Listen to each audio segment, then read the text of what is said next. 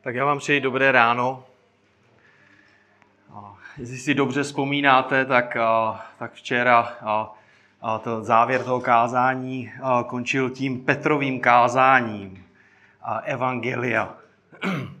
Se řekne Petrovo kázání Evangelia, tak určitě myslíme na skutky, ale já jsem si vzpomněl na, na, na, na Petra Smise, když naposledy jsme jeli na angličtinu, tak než jsem si naložil kufr do autobusu, tak ten řidič slyšel evangelium.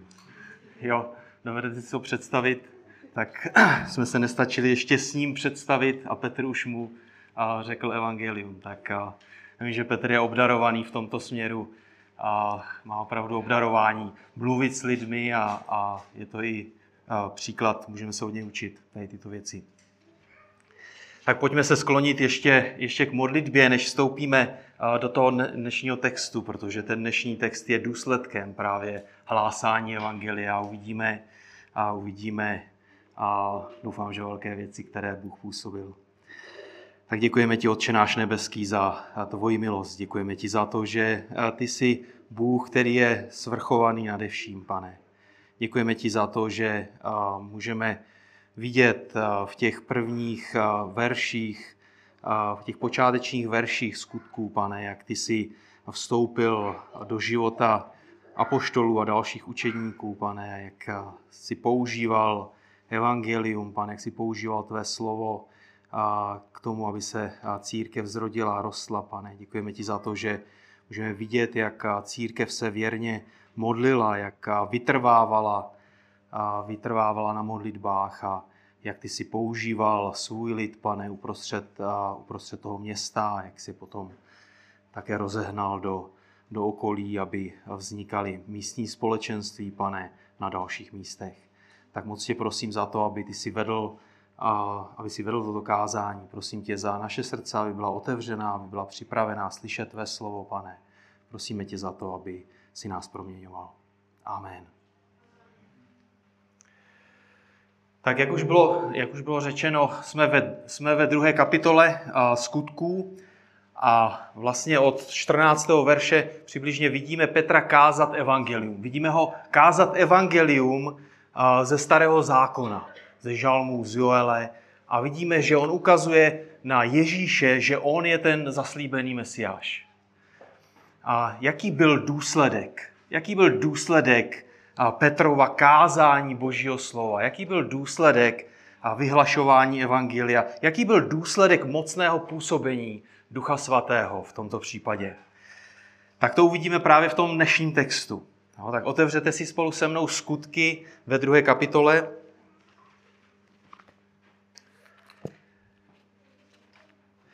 Ve druhé kapitole od 37. do 41 verše.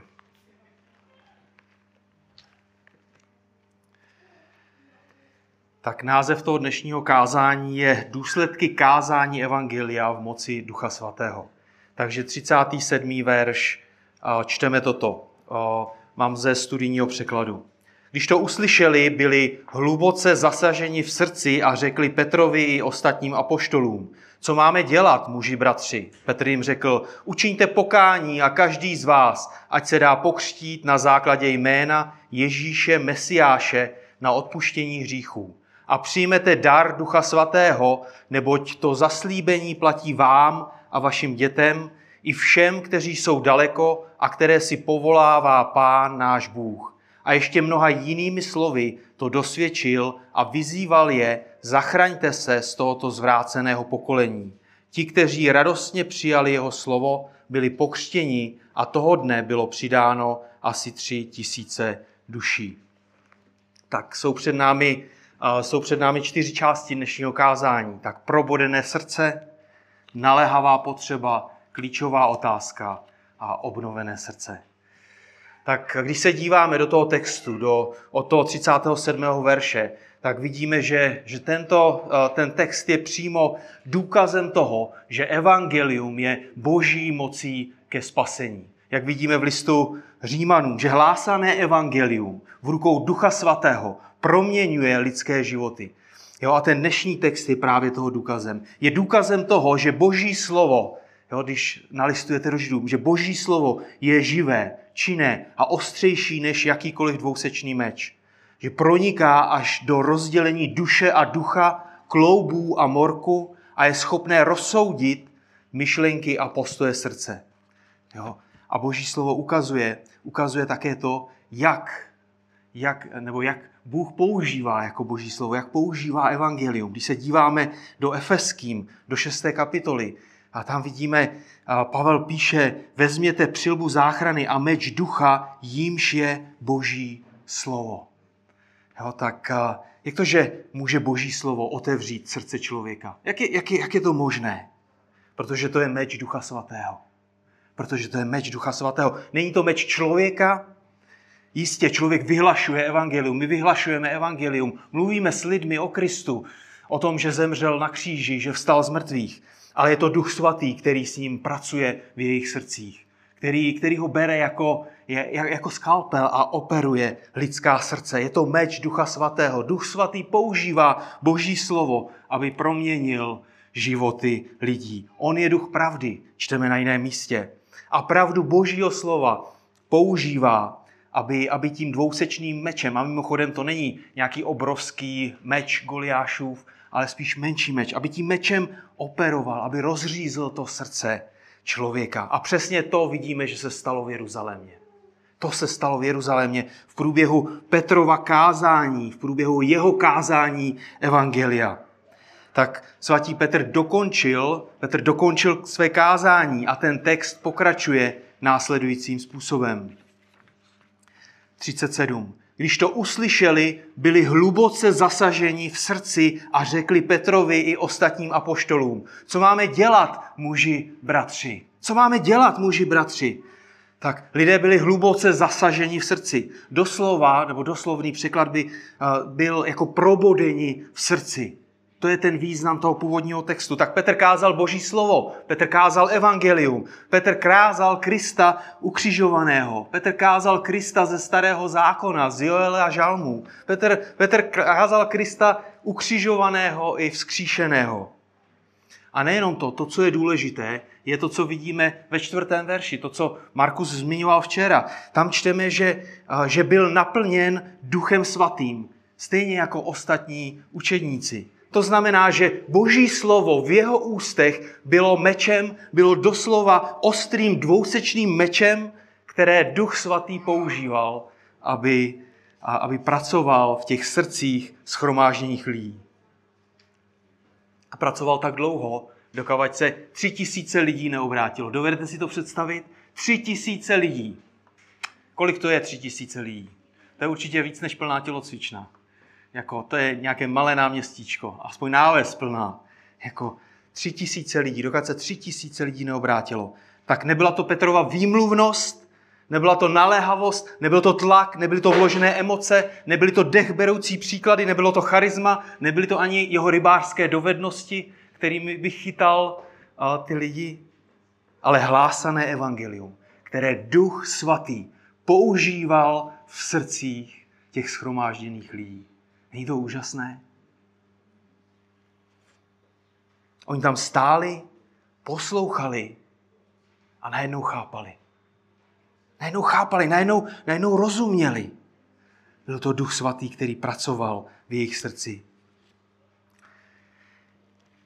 Tak teď docela jasně viděli, co, co se stalo, nebo kde, kde stáli, kde byl jejich život. Oni viděli, že, že zabili Mesiáše, že, že zabili toho, toho spasitele, který, který měl přijít a přišel na svět.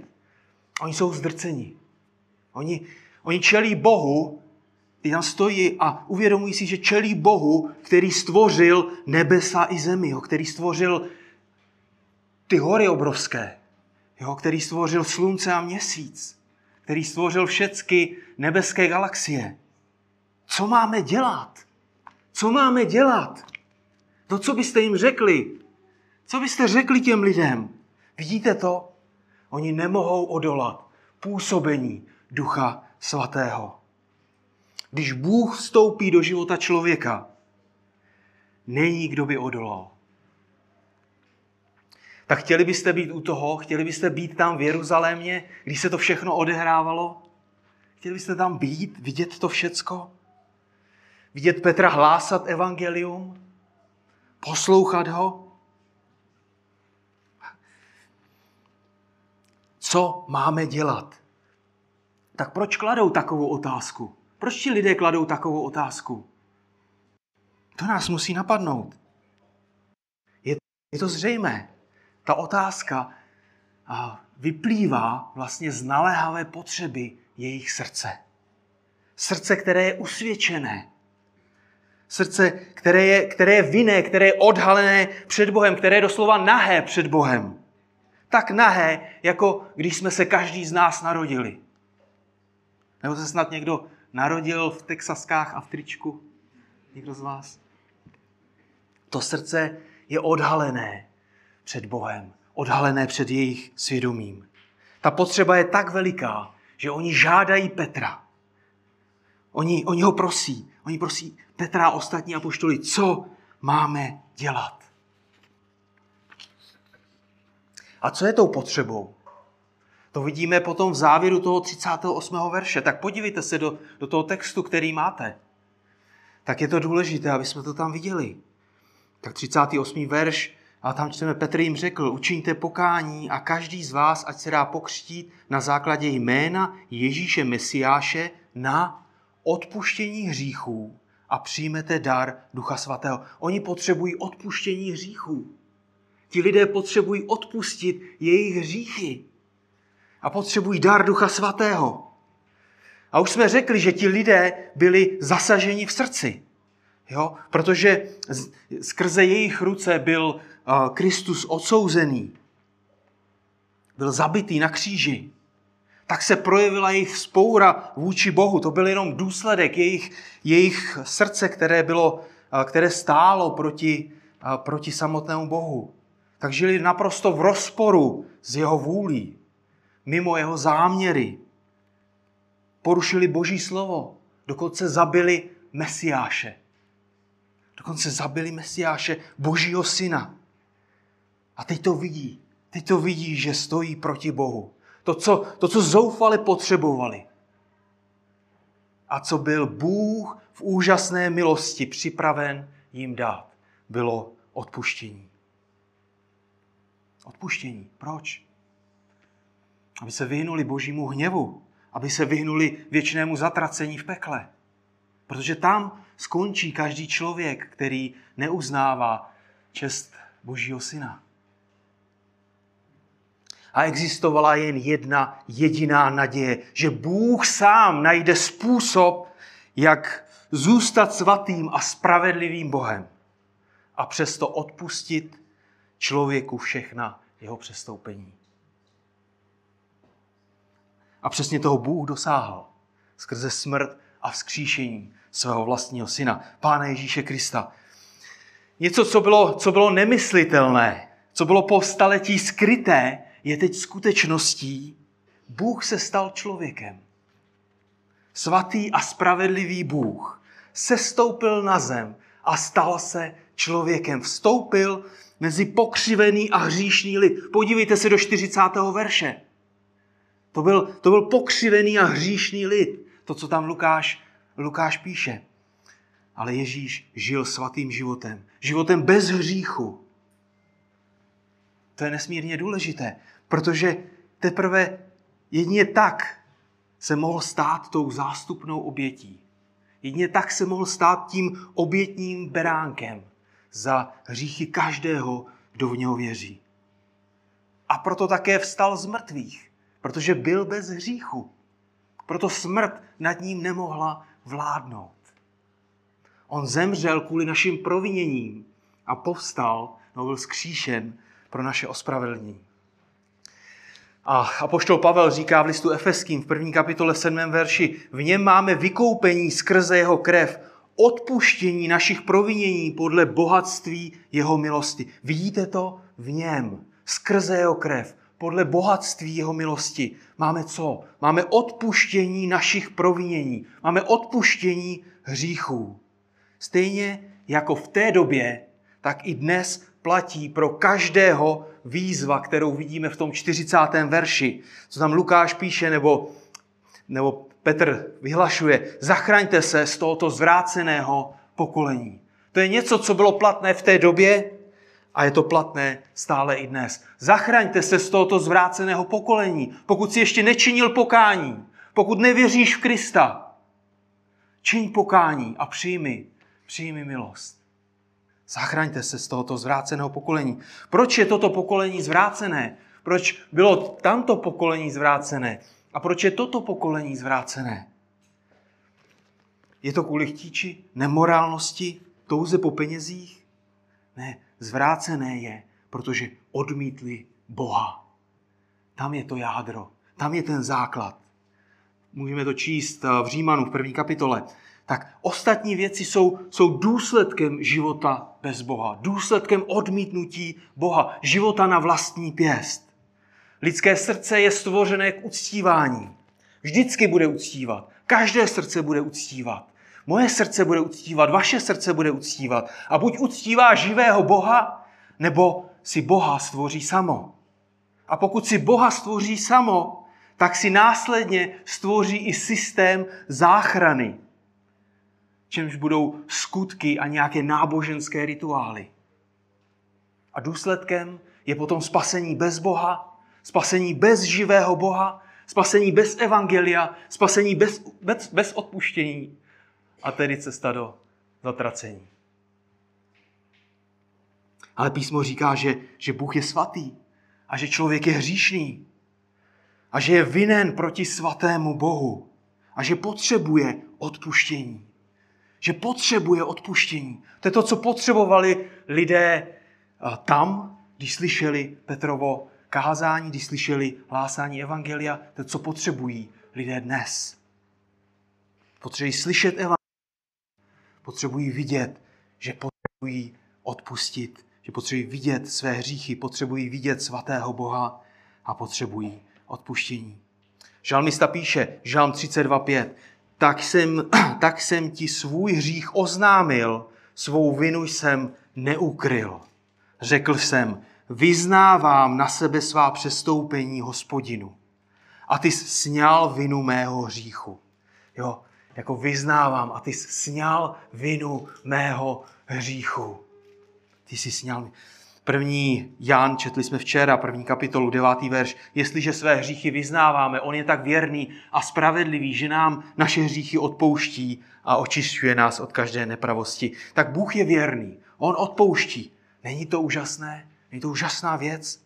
On odpustí každému, kdo ho v pokoře požádá.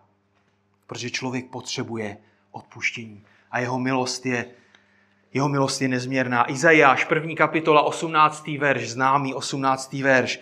Jen pojďte a proberme to, pravý hospodin. Jsou-li vaše hříchy jako šarlat, zbělejí jako sníh. Jsou-li rudé jako purpur, budou jako, jako vlna. Budou jako vlna. Jako zbělejí jako sníh budou bílé jako vlna. To je obraz odpuštění. A druhou potřebu, kterou si možná ještě jeruzalemští neuvědomovali, byl dár Ducha Svatého. Tak pro svůj hřích jsou oddělení od Boha. Od živého, velkého, věčného, všemohoucího Boha. Jsou nekonečně vzdáleni živému Bohu. Stejně jako je vzdálený východ od západu. Potřebují odpuštění a patřit boží rodině, ke stvořiteli, k otci, být začleněni do Kristova těla, do církve, potřebují, aby Duch Svatý vstoupil do jejich životů a aby místo hříchu v jejich životech vládl On sám svojí mocí a svojí silou. Stejně jako vítr vládne nad loděmi na širém moři. Můžete říct, že mají motory dneska, ale zkuste ten vítr zesílit a ještě zesílit a ještě zesílit nic mu neodolá. Tak a vidíme, vidíme, že se to opravdu stalo, že, že Duch Svatý proměnil nebo proměňoval tu církev od 42. verše, potom vidíme totální proměnu. Jako boží vládu v životech věřících v té jeruzalémské církvi, o tom bude potom Daniel kázat asi pozítří. Nevím. Vidíme tam proměnu, která, se, která je vidět jako v radostném uctívání. Ty lidé, lidé se scházeli a oni měli radost. Oni byli, oni byli nadšení. Proč byli nadšení? Protože oni znali Krista. Jim bylo odpuštěno.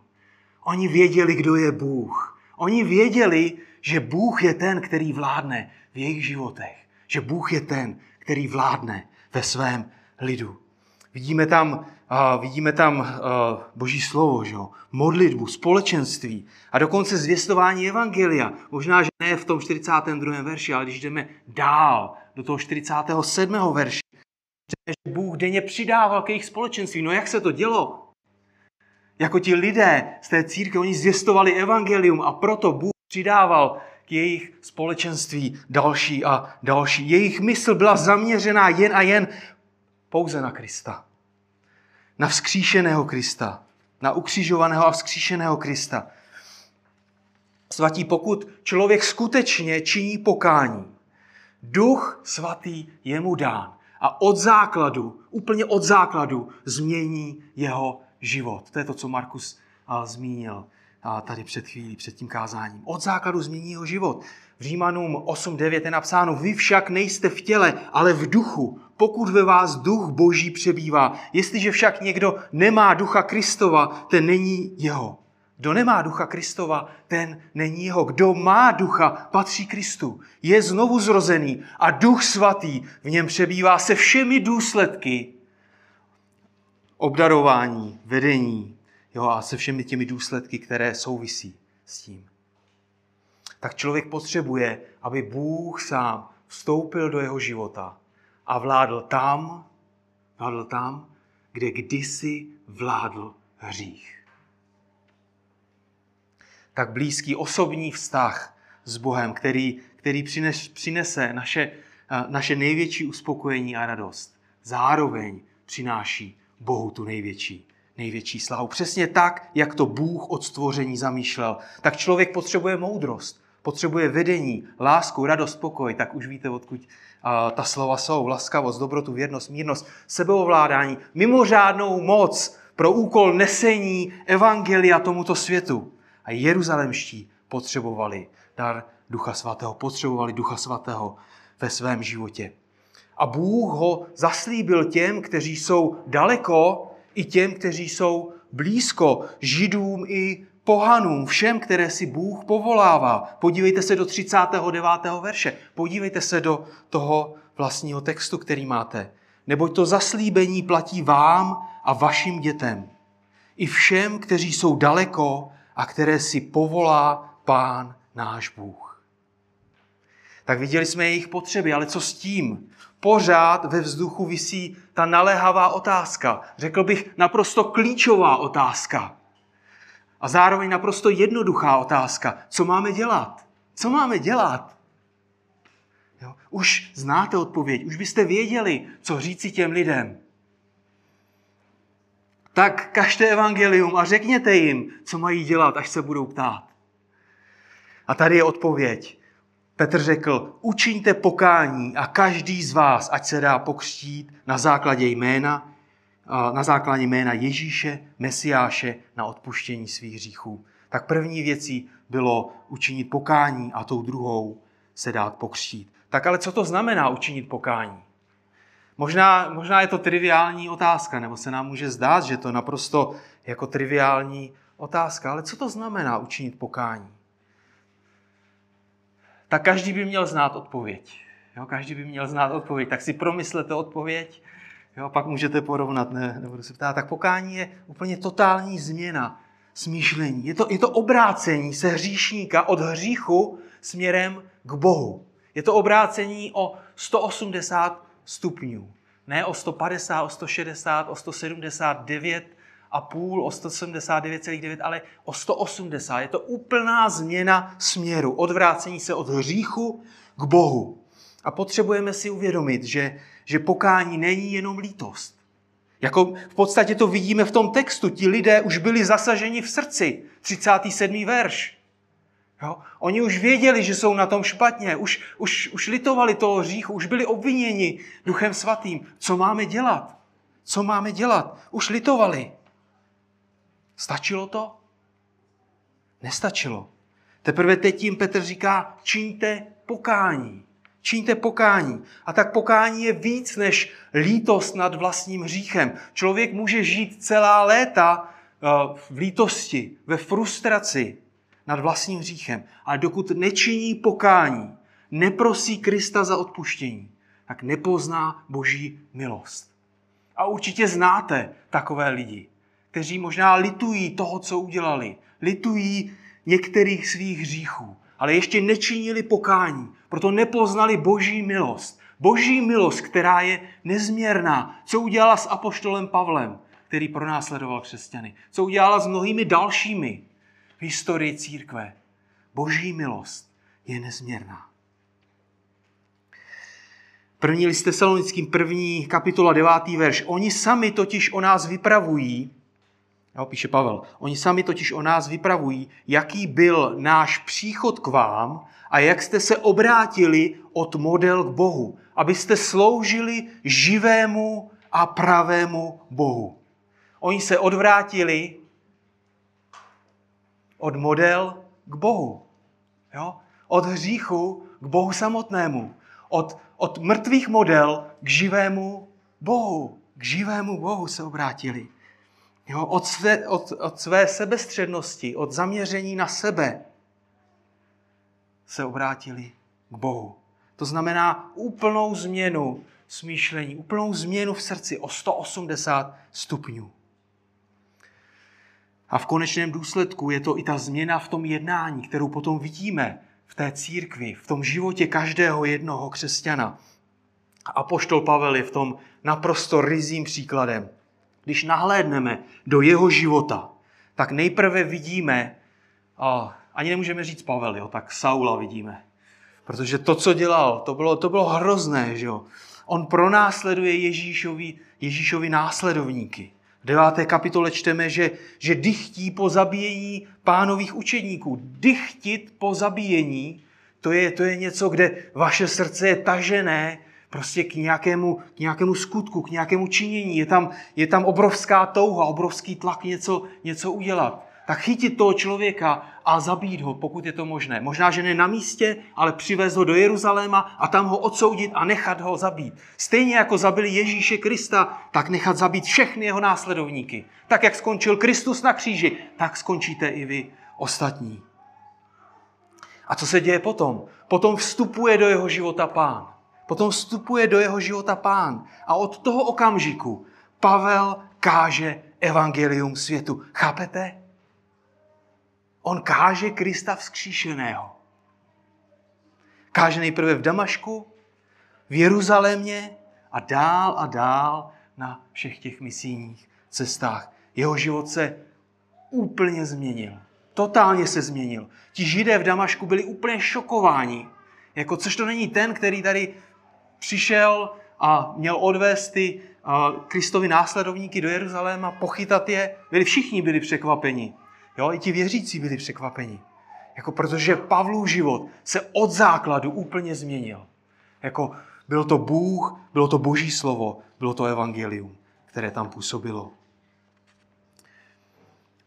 Tak Pavel káže evangelium. A o čem je náš život?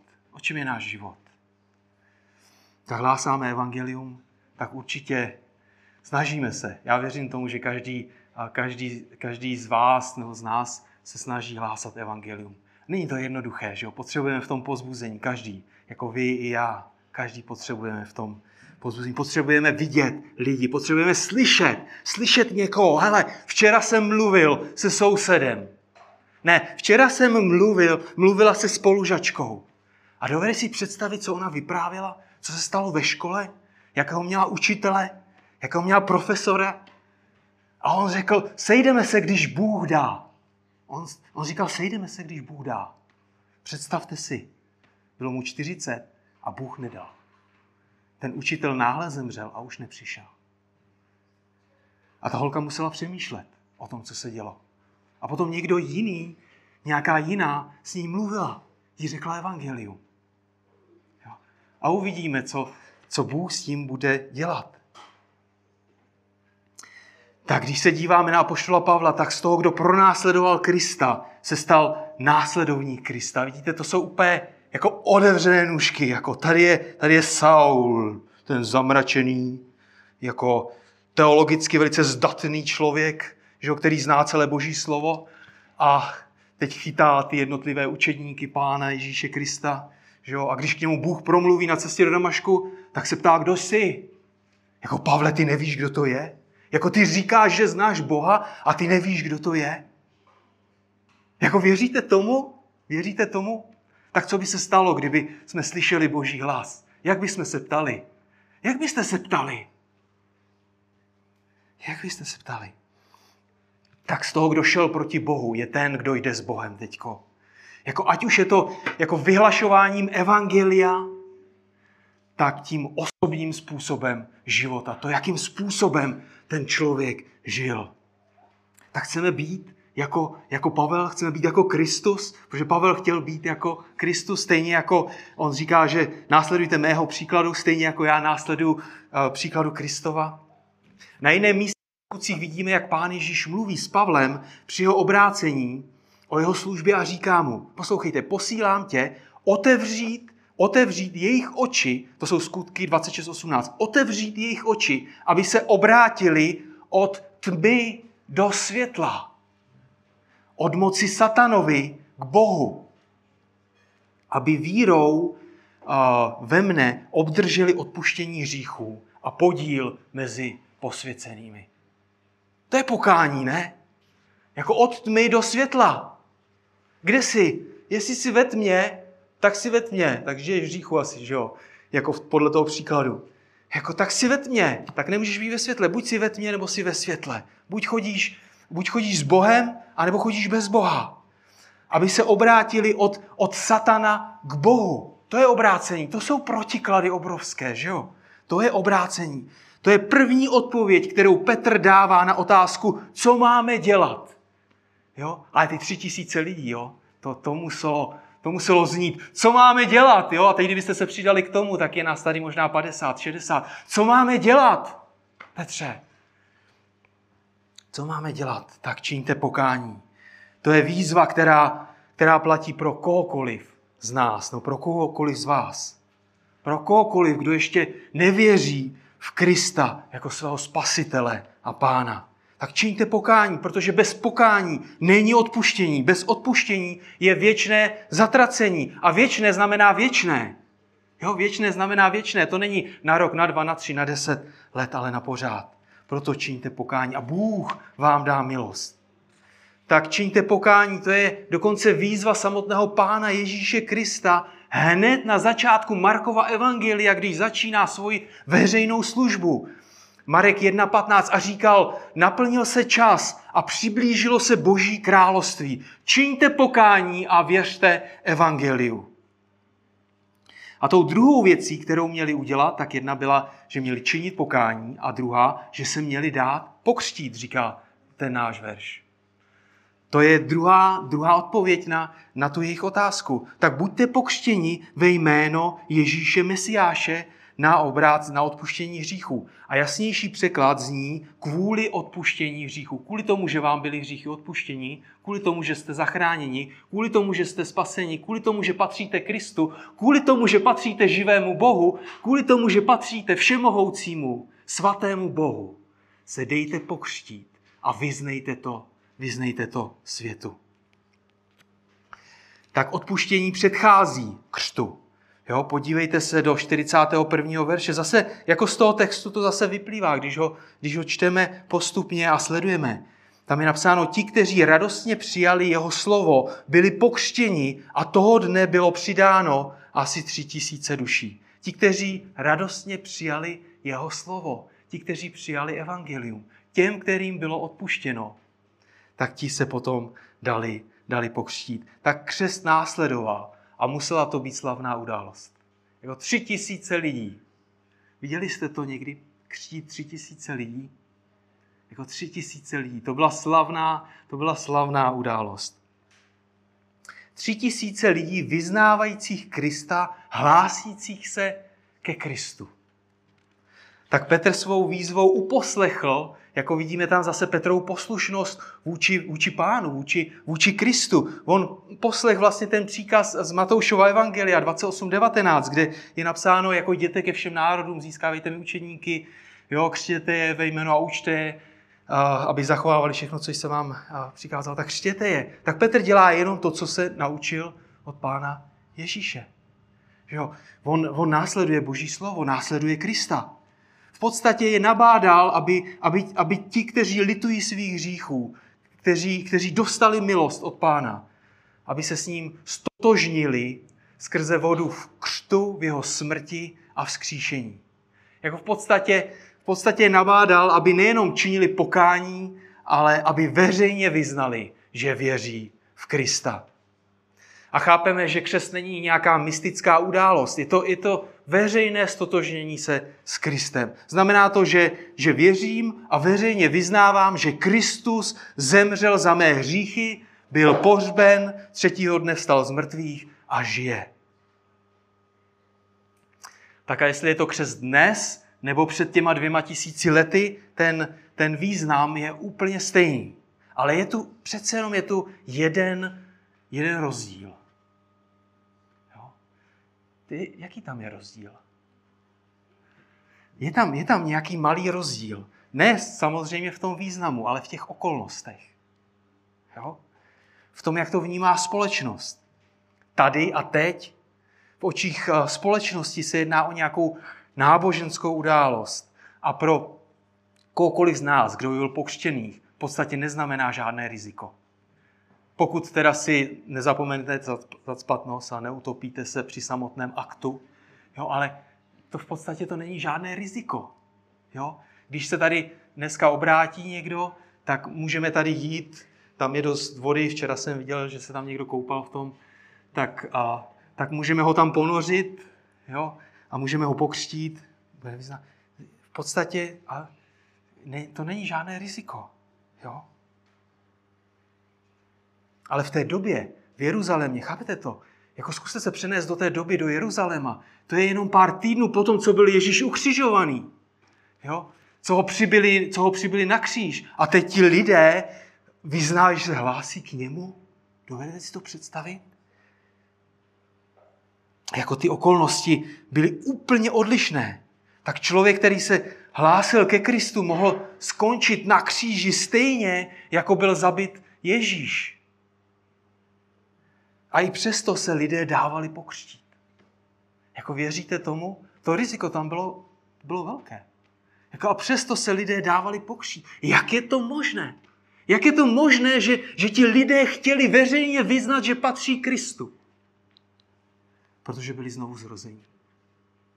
Protože slyšeli evangelium. Duch svatý v nich působil. A oni byli znovu zrození. Oni patřili živému Bohu. A oni věděli, že patří živému Bohu. Už se neměli čeho bát. Pro ně tu byla naděje věčnosti s Kristem. Protože v nich přebýval Duch Svatý. Proto to směle činili. To byly viditelné důsledky Ducha Svatého v jejich životech. Vždyť vzpomeňte si, vzpomeňte si na apoštoly, jak se při ukřižování rozutekli, nebo když ty události nabrali takový rychlý spát, že jo, když chytili Pána Ježíše, jak se rozutekli, jak se báli. A to byli apoštolové, že jo, to byl, jako my bychom řekli, to byl někdo, že jo, to byli ti duchovní vůdcové. A oni berou nohy na ramena, zavřou se tam v nějaké horní místnosti a, a mají strach. Jak to, že teď mohou směle stát a hlásat evangelium? Jak to, že, že se tři tisíce lidí veřejně hlásí ke Kristu? Jak je to možné? Ke Kristu na místě, kde byl před pár týdny týrán, bičován a ukřižován, kde vládnou ti stejní lidé. Kde ti stejní lidé mají spadeno přesně na ty, kteří se budou hlásit ke Kristu. Jak je to možné? To je boží velikost a boží sláva v životech těchto lidí. To je moc Ducha Svatého. To je Bůh, který působí v jejich životech. A tak Petrova odpověď na otázku, co máme dělat, zní, čiňte pokání a veřejně se křtem přiznejte ke své víře v Krista. Tak už si činil pokání, už si činil pokání, už si byl pokřtěn, už si vyznal svoji víru před tímto světem. A tak podívejme se na poslední část, na, na, na obnovené srdce. Na obnovené srdce. Ti, kteří radostně přijali jeho slovo, byli, byli pokřtěni a toho dne bylo přidáno asi tři tisíce duší. Tak svatí v tom 36. verši vidíme lidi, kteří byli vrahy. Jo, je to tak. Oni zabili Mesiáše skrze ruce bezbožníků. Tak použili k tomu Piláta, ale stáli tam na tom veřejném prostanci a křičeli ukřižuj, ukřižuj, ukřižuj. Možná, že ne úplně všichni, to, to jako ne, nevíme, že to ten text jako neříká, ale, ale velké množství z nich tam bylo jako, jo, jako skrze ruce Piláta nechali zabít Mesiáše. Ale když se díváme do toho textu, tak, tak vidíme, že Bůh odpustil i takovým lidem, když činili pokání. Tak boží milost daleko přesahuje naše chápání. A tam, kde my jsme řekli, tam už není žádná naděje. Jako pro člověka. Jako v, jako v Kristu je naděje vždycky. Naděje pro, pro věčnost s Bohem, ale i naděje pro změnu jeho osobního života a pro život k boží slávě. Tak Bůh je připraven odpustit a dát Ducha Svatého každému, kdo k němu v pokoře přichází. Dát mu, dát mu nové srdce. Dát mu masité srdce, které bije. Jako byli jste někdy v nemocnici na, na Áru nebo na Jipce, kde můžete slyšet a, a, ty stroje, teď nevím, jak se jim říká, jo, a teď tam slyšíte ty zvuky toho, toho srdce, jak to, jak to bije. To je, to je srdce, jako, to, to, je, to je srdce, které je živé, že jo? Když, když najednou se ozve takový ten pisklavý zvuk a ta, ta sinusoida prostě se narovná, že to srdce je mrtvé. A nevěřící člověk ten má jako mrtvé, mrtvé srdce. Ale, ale živé, masité srdce to bije. To bije, to je slyšet. Ezechiel 36.26. Dám vám nové srdce a nového ducha dám do vašeho nitra. Odstraním srdce kamenné z vašeho těla a dám vám srdce masité. Svého ducha dám do vašeho nitra a způsobím, že budete žít podle mých ustanovení a má nařízení budete zachovávat a plnit. Jako svého ducha dám do vašeho nitra a způsobím, že budete žít podle mých nařízení. Budete je zachovávat a plnit. To je něco, co to je něco, co si nemůžeme zasloužit, co si nemůžeme koupit. Jako i kdyby jsme měli, já nevím co. Jo, tak miliardáři teď zbohatli extrémně. Jo, chudí schudli, bohatí zbohatli. I kdyby jsme měli stovky miliard, nemůžeme koupit, nemůžeme zasloužit. Nemůžeme získat žádným jiným způsobem. Jenom tím, že činíme pokání, že prosíme Krista za odpuštění, že věříme v Pána Ježíše. Dokonce to nemůžeme ani vypůsobit u druhých, jediný způsob je hlásat evangelium a nechat Ducha Svatého pracovat v životech druhých lidí. Jediný způsob je hlásat evangelium a dosvědčovat ho svým proměněným životem. To znamená, že hlásáme evangelium a žijeme podle tohoto evangelia. To je jediný způsob, jak se obracejí lidé a jak vzniká a roste církev. Skrze hlásané evangelium a působení Ducha Svatého v jejich životech. Církev, která patří Kristu, církev duchem svatým, znovu zrozených svatých, církev místní společenství, které je součástí toho obecného Kristova těla. Přesně tak vznikla církev v Jeruzalémě, církev v Efezu, v Tesalonice, v Korintu a kdykoliv jinde, kam boží lid přišel a hlásal evangelium boží milosti. Proto potřebujeme říci evangelium doma, v rodině, potřebujeme říci sousedům, kolegům v práci, nebo třeba lidem na ulici, svými slovy. Tak pokud jsi obrácený, víš, čemu jsi uvěřil, můžeš mluvit s druhými lidmi. Nebo snad, nebo snad myslíte, že se Petr učil rétorice? S kým by to nacvičoval? Jako s rybami, které tahal z vody? Amen. Tak jistě, mluvil s dalšími rybáři. Jo, a byl bych příliš, a ten příklad a, je třeba narovnat. Jo? A chodil především s Kristem. Jo, tak chodil s Kristem, ale ten zásadní vliv měl duch svatý, který skrze, který v něm a skrze něj působil v lidech, kterým říkal evangelium, kterým vysvětlil evangelium. Používal tak duch svatý, používal Petrova slova, používal to evangelium v životech druhých lidí jako ostrý dvousečný meč. Jo, s tím tnete od zhora dolů a ze spoda nahoru. Jo? Nestrácíte žádný čas. Jo? To jde zhora dolů, Používal v jejich životech.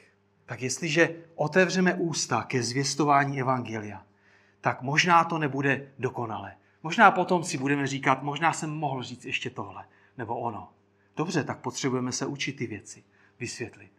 Potřebujeme vědět, jak vysvětlit evangelium, jak říct si vlastní svědectví a ty věci. Ale pokud jsme obrácení, pokud jsme znovu zrození, už můžeme otevřít ústa a věříme tomu, že Duch Svatý to může používat. Tak není to jednoduché kázat evangelium. Tak každý s tím zápasíme nějakým způsobem. Já s tím zápasím. Tak a, a tím důvodem, jako proč, a, proč někdy nekážeme, je proto, že ztrácíme ze zřetele Boha, který je svatý, který je svrchovaný, který je spravedlivý, který je milující. Jako když nevidíme Boha takového, jaký je, tak potom ztrácíme i zájem o ostatní lidi. Nemáme starost, že půjdou do zatracení, jako nelámeme si hlavu s tím, co Bůh píše ve svém slově. Potřebujeme vidět Boha takového, jaký je. Tak chceme vidět 10, 100, tisíc, 3 tisíce obrácených lidí. Může dělat Bůh více? Já nevím, na to odpověste eh, jako každý sám, jestli 10, 100 nebo kolik. Ale může Bůh udělat více? To je pro mě klíčová otázka. Jo, tak ne, že bych bylo tři tisíce málo, ale, ale může Bůh udělat více? Může Bůh udělat více? Může udělat více, než si vůbec dokážeme pomyslet. To říká poštol Pavel jako v závěru své modlitby ve třetí kapitole listu Efeským. Dokonce více, než si dovedeme představit, než si dovedeme pomyslet, může Bůh udělat. Může udělat, milovaní svatí. Jen potřebujeme hlásat evangelium. Přesně tak, jak to dělal Petr, jak to dělal Pavel, jak to dělali další lidé. Potřebujeme hlásat tváří v tvář. To znamená člověk člověku. Otevíráme ústa a říkáme lidem evangelium. To je jediný, jediný způsob, jak můžeme správně a dobře vysvětlit, vysvětlit evangelium. To je způsob, tedy jakým se to dělo v té, v té novozákonní době. A na základě toho, a přesně tak, vznikaly ty místní sbory. Tak ti lidé, ti učedníci přišli do města a co udělali? Mluvili s lidmi. Oni, oni nasytili to město evangeliem, stejně jako když strčíte houbu o, na nádobí, jo, strčíte ji do vody a vytáhnete. Jo, z toho vytéká evangelium, z toho vytéká voda, jo, nebo špína, nebo co tam máte. Jo. Ale, ale v tom příkladu oni nasytili to město evangeliem. Takže když byste ty lidi nadzvedli, oni by z nich to, to, to evangelium by z nich teklo. Jako. Jo, oni nasytili to město evangeliem. Tak to je jediný způsob, jak může skutečně vzniknout a růst doslova místní společenství svatých. Je to tak, že místní lidé slyší evangelium. Slyší ho v Kladně, v Berouně, v Hostivicích, ve Stochově, v Praze, kdekoliv jinde, kdekoliv bydlíte, na vesnici někde. Tak nemusíme hlásat někde, někde v chrámě, nebo Pavel stál na aeropágu. Jo? Myslím si, že vím, co to znamená, ten aeropák, jo, ale bylo to určitě místo, kde potom se vešlo spousta lidí. Tak nepotřebujeme tak obrovské místo. Jako možná nepotřebujeme stát na náměstí a hlásat na náměstí evangelium, ale potřebujeme mluvit s lidmi tváří v tvář. Vysvětlit jim evangelium. A vírou, vírou vyhlížet, že Bůh vezme, že Duch Svatý vezme to slovo a bude s ním operovat v srdcích těch lidí, ke kterých mluvíme. Modlit se. Slyšeli jsme to. Potřebujeme se modlit. Operovat. Tak opravdu toužíme vidět Boží slávu zjevenou v Božím lidu. Jako toužíš vidět Boží slávu zjevenou v Božím lidu? Jako chceš to? Chceš vidět, jak Bůh pracuje? Tak se modli. Modli se. Modleme se společně jako církev. Zvěstujme evangelium. Každý jednotlivě, ale i jako církev potřebujeme určitě. Tak chceme být u toho, když se z duchovně mrtvých stávají živé, živí lidé, když žijí pro pána. Chcete být u toho, když se někdo obrátí? Chtěli byste být u toho? No já bych určitě chtěl. To je takový dotek věčnosti. Jako vy teď víte, že ten člověk už od tohoto okamžiku jde s vámi po celou věčnost. Jako víte, že on je zachráněný. Jo? Že Bůh bude proměňovat jeho život a nejenom to, že ho zachránil, ale on ho teďko vezme a postaví ho na cestu a ten člověk bude žít, měl by žít pro boží slávu. Pokračovat dál, zjistovat evangelium a ukazovat na Pána Ježíše Krista. Tak teď to říkám trochu s nadsázkou, jo, ale do, do značné míry to platí. Tak zdá se vám stejně jako mě, že to máte do sboru daleko do Kladna? Jo? Ne, nebo to mám jenom já, takový pocit. To je, to je úplně v pořádku. To je úplně v pořádku. Tak na co čekáte? Tak na co čekáte? Mluvte s lidmi tam ve vašem městě o Kristu. Mluvte. Jako a, a sdílej, sdílejte to, nebo sdílejme to. Já to potřebuji činit. Každý z nás to potřebuje činit.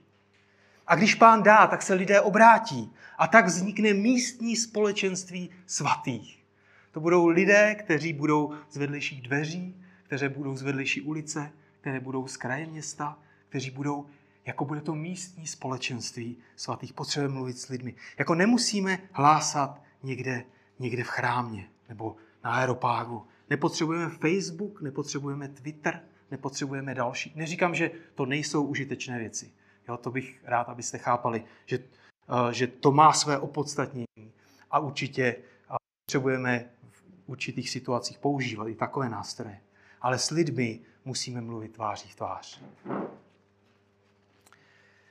Tak uh, v Jeruzalémě se obrátilo tři tisíce, tři tisíce lidí a to nebyl konec. Ten 47. verš říká pán k jejich společenství denně přidával ty, kteří byli zachraňováni. Jo, to znamená, že denně přidával pán. Oni asi denně hlásali evangelium. Jo? A Bůh denně přidával. Tak jestli kázal Petr a další učedníci, ale věřím tomu, že a ti lidé se dělili a, o tu svoji víru. Tak proto hlásejme evangelium. Jako mluvme o tom, sdílejme, co Bůh dělá v našich životech jak Duch Svatý, a dívejme se, jak Duch Svatý bude pracovat v srdcích těch lidí. Jo, není to úžasné, že můžeme stát před člověkem jo, a teď mu můžeme říkat evangelium, můžeme se modlit a jako my víme, že, že jako Bůh je všude přítomný. Že Bůh tam může začít pracovat v tom člověku. Že Bůh to slovo, to slovo může vzít a může změnit jeho srdce. Že tam nestojíme sami že tam je Bůh s námi. Dívejme se, jak, jak, jak obnoví jejich srdce. Mějme tu naději, protože v závěru toho Matoušova evangelia čteme, čteme to velké poslání, které předpokládá, že lidé se budou obracet. Samozřejmě to neznamená, že ten konkrétní člověk se nám obrátí. Ale, ale obecně to znamená, že Bůh počítá s tím, že budou další a další lidé, kteří činí pokání a jsou připojeni k církvi, jsou vyučeni, aby hlásali evangelium dál. Tak pojďme se pomodlit, pojďme sklonit hlavu k modlitbě a uzavřít to dnešní slovo. Tak děkujeme ti, Otče náš nebeský, za to, že jsi to opravdu ty, který jsi svrchovaný Bůh, pane, nad našimi životy a jsi to ty, který, který jsi vstoupil do našich životů, který jsi, který jsi nás usvědčil našeho hříchu a ještě dobře si pamatujeme, nebo aspoň já, jak jsem odmítal, pane, jak jsem vzdoroval tobě, ale nakonec, a nakonec jako ty si změnil moje srdce, pane, nemohl jsem odolat, nemohl jsem odolat tvému působení a děkujeme ti za to, že i když lidé odmítají, tak víme, že ty pracuješ, pane, že ty jednáš v jejich životech. Nevíme, jestli s námi budou na věčnost, jestli činí pokání, ale děkujeme ti za to, že to, co mohou, tak mohou slyšet od nás tu zprávu Evangelia, pane. Mohou slyšet o tobě, o tom, jaký ty jsi, ty jsi svatý Bůh, pane, a že oni jsou hříšní a že tou jedinou cestou k usmíření je smrt tvého syna na kříži, pane.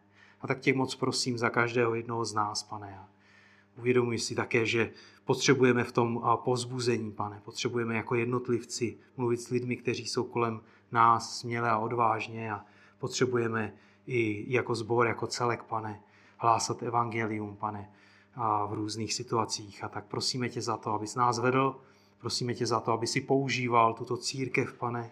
Prosíme tě za to, aby jsme viděli více a více lidí, kteří přichází k tobě, pane, kteří se ptají tu otázku, stejně jako se ptalo to tři, těch tři tisíce lidí. Tak co máme dělat, pane? Aby jsme mohli odpovědět, čiňte pokání a dejte se pokřít. Amen.